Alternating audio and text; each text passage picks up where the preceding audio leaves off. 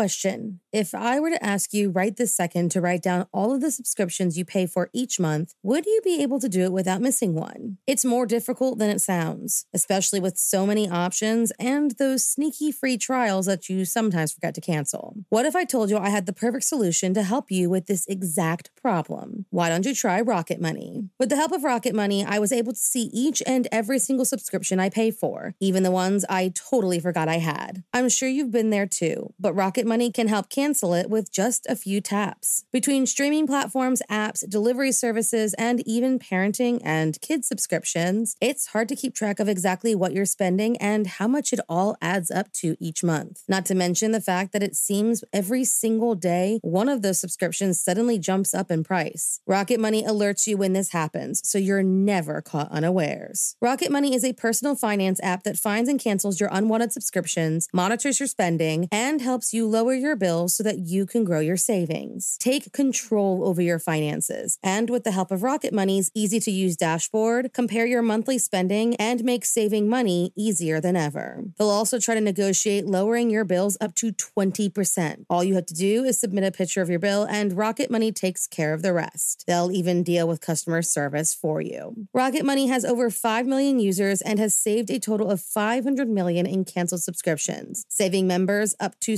$740 a year when using all of the app's features. Stop wasting money on things you don't use. Cancel your unwanted subscriptions by going to rocketmoney.com slash morning cup. That's rocketmoney.com slash morning cup. rocketmoney.com slash morning cup.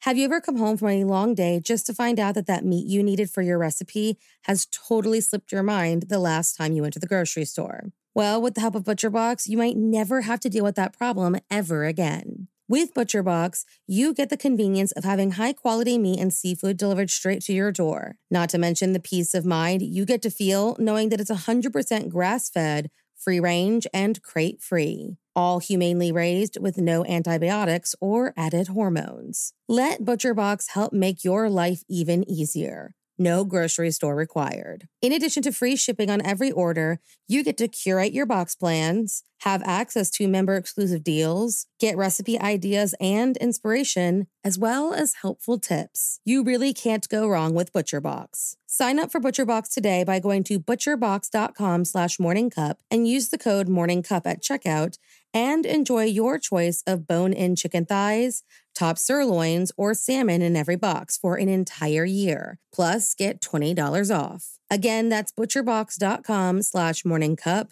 and use the code morningcup. There were two more murders 15 miles when away police in the arrived, Silver they found the telephone and electricity lines weird described by one investigator as reminiscent of a weird religious. Cup of murder. Some crimes are so heinous, there is a stain left on a whole city. On November 9th, 1906, a man was born who would grow up and become a true monster. His crimes so horrible that a whole city changed their name.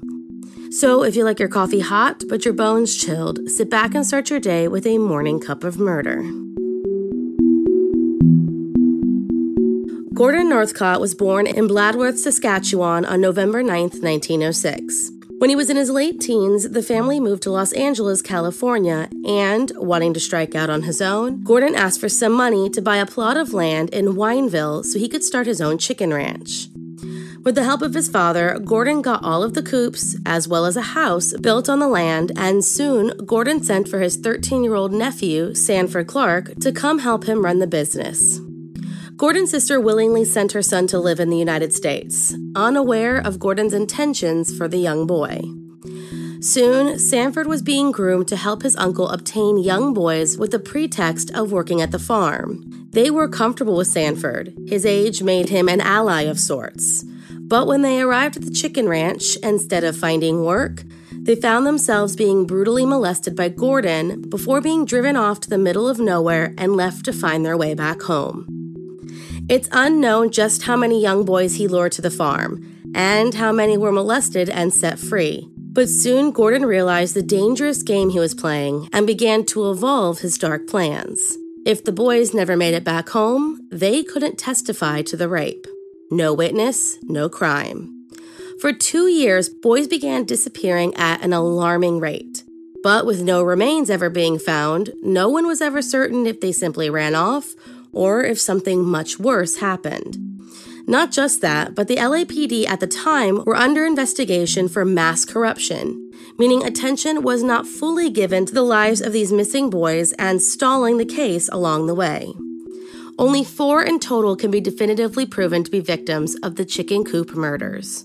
The first was that of Alvin Gothea, who remained unidentified for some time due to decapitation, but is theorized to be Gordon's first victim.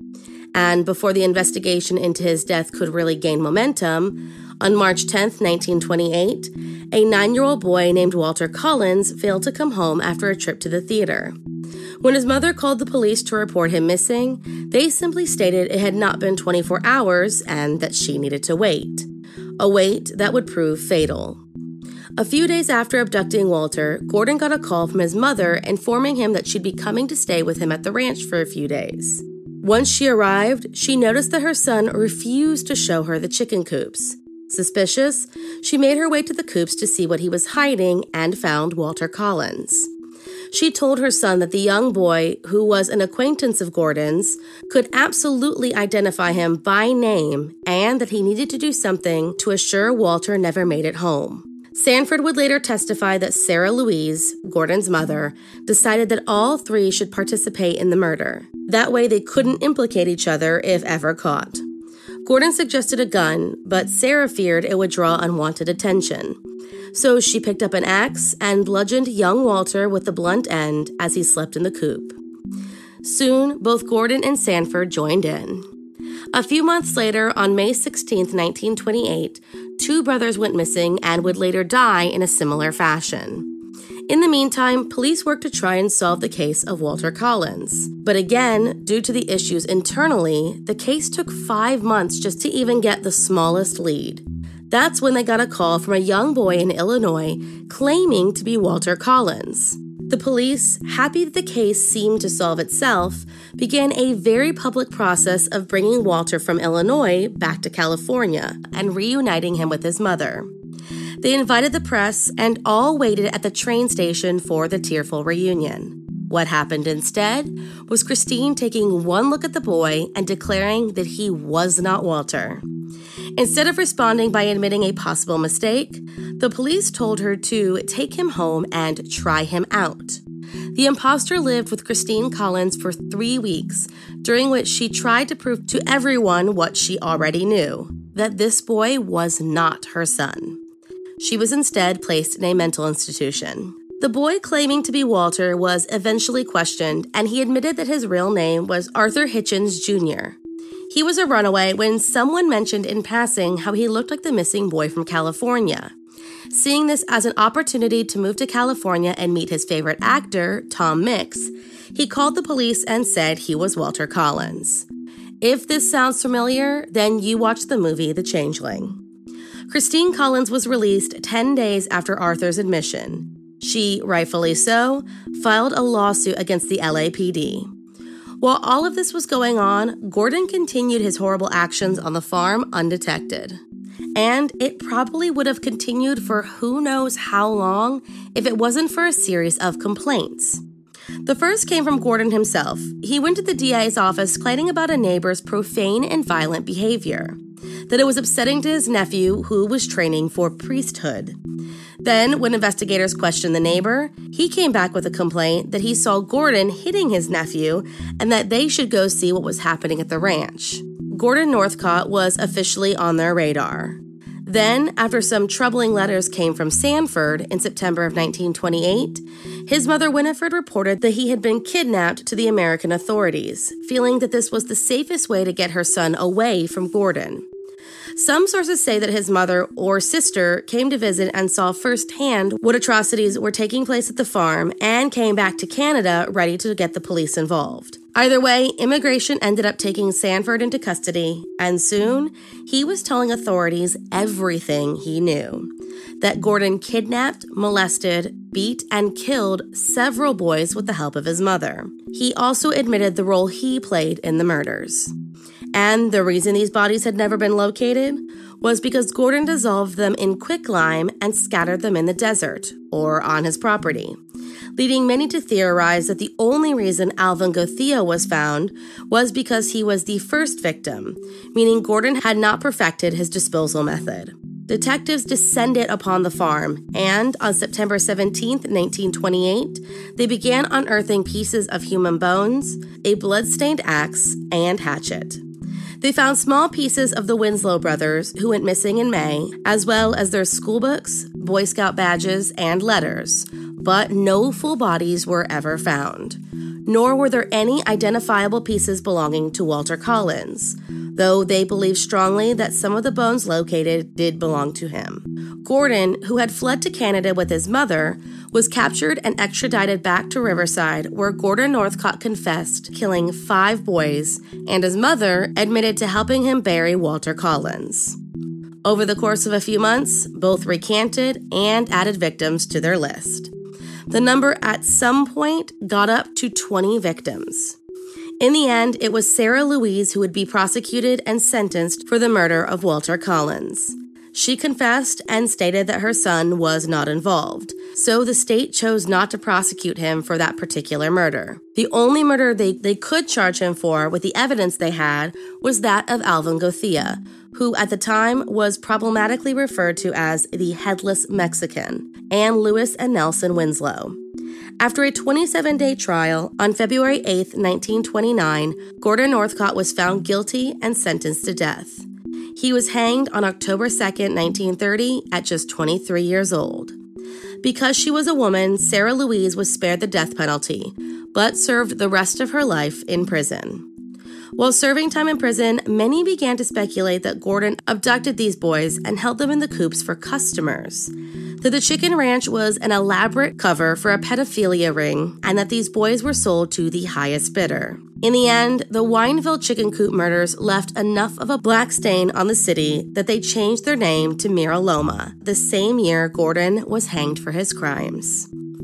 Thank you for joining me in my morning cup of murder. Please join me again tomorrow to hear what terrible thing happened on November 10th. Don't forget to rate and subscribe and let me know how you like it. If you want to help support the podcast, there's always Patreon or just sharing it with your true crime obsessed friends. And remember, stay safe.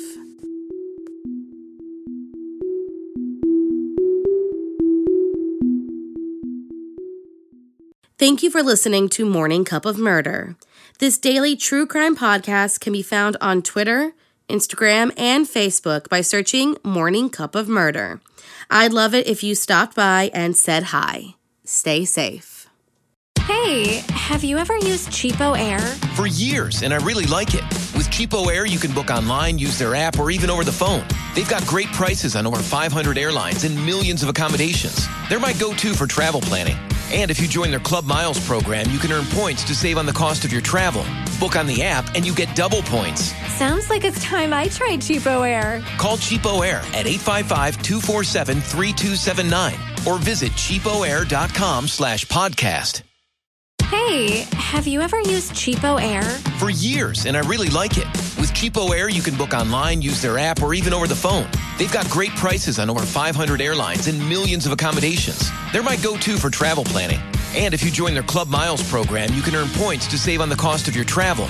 Book on the app and you get double points. Sounds like it's time I tried Cheapo Air. Call Cheapo Air at 855-247-3279 or visit cheapoair.com slash podcast.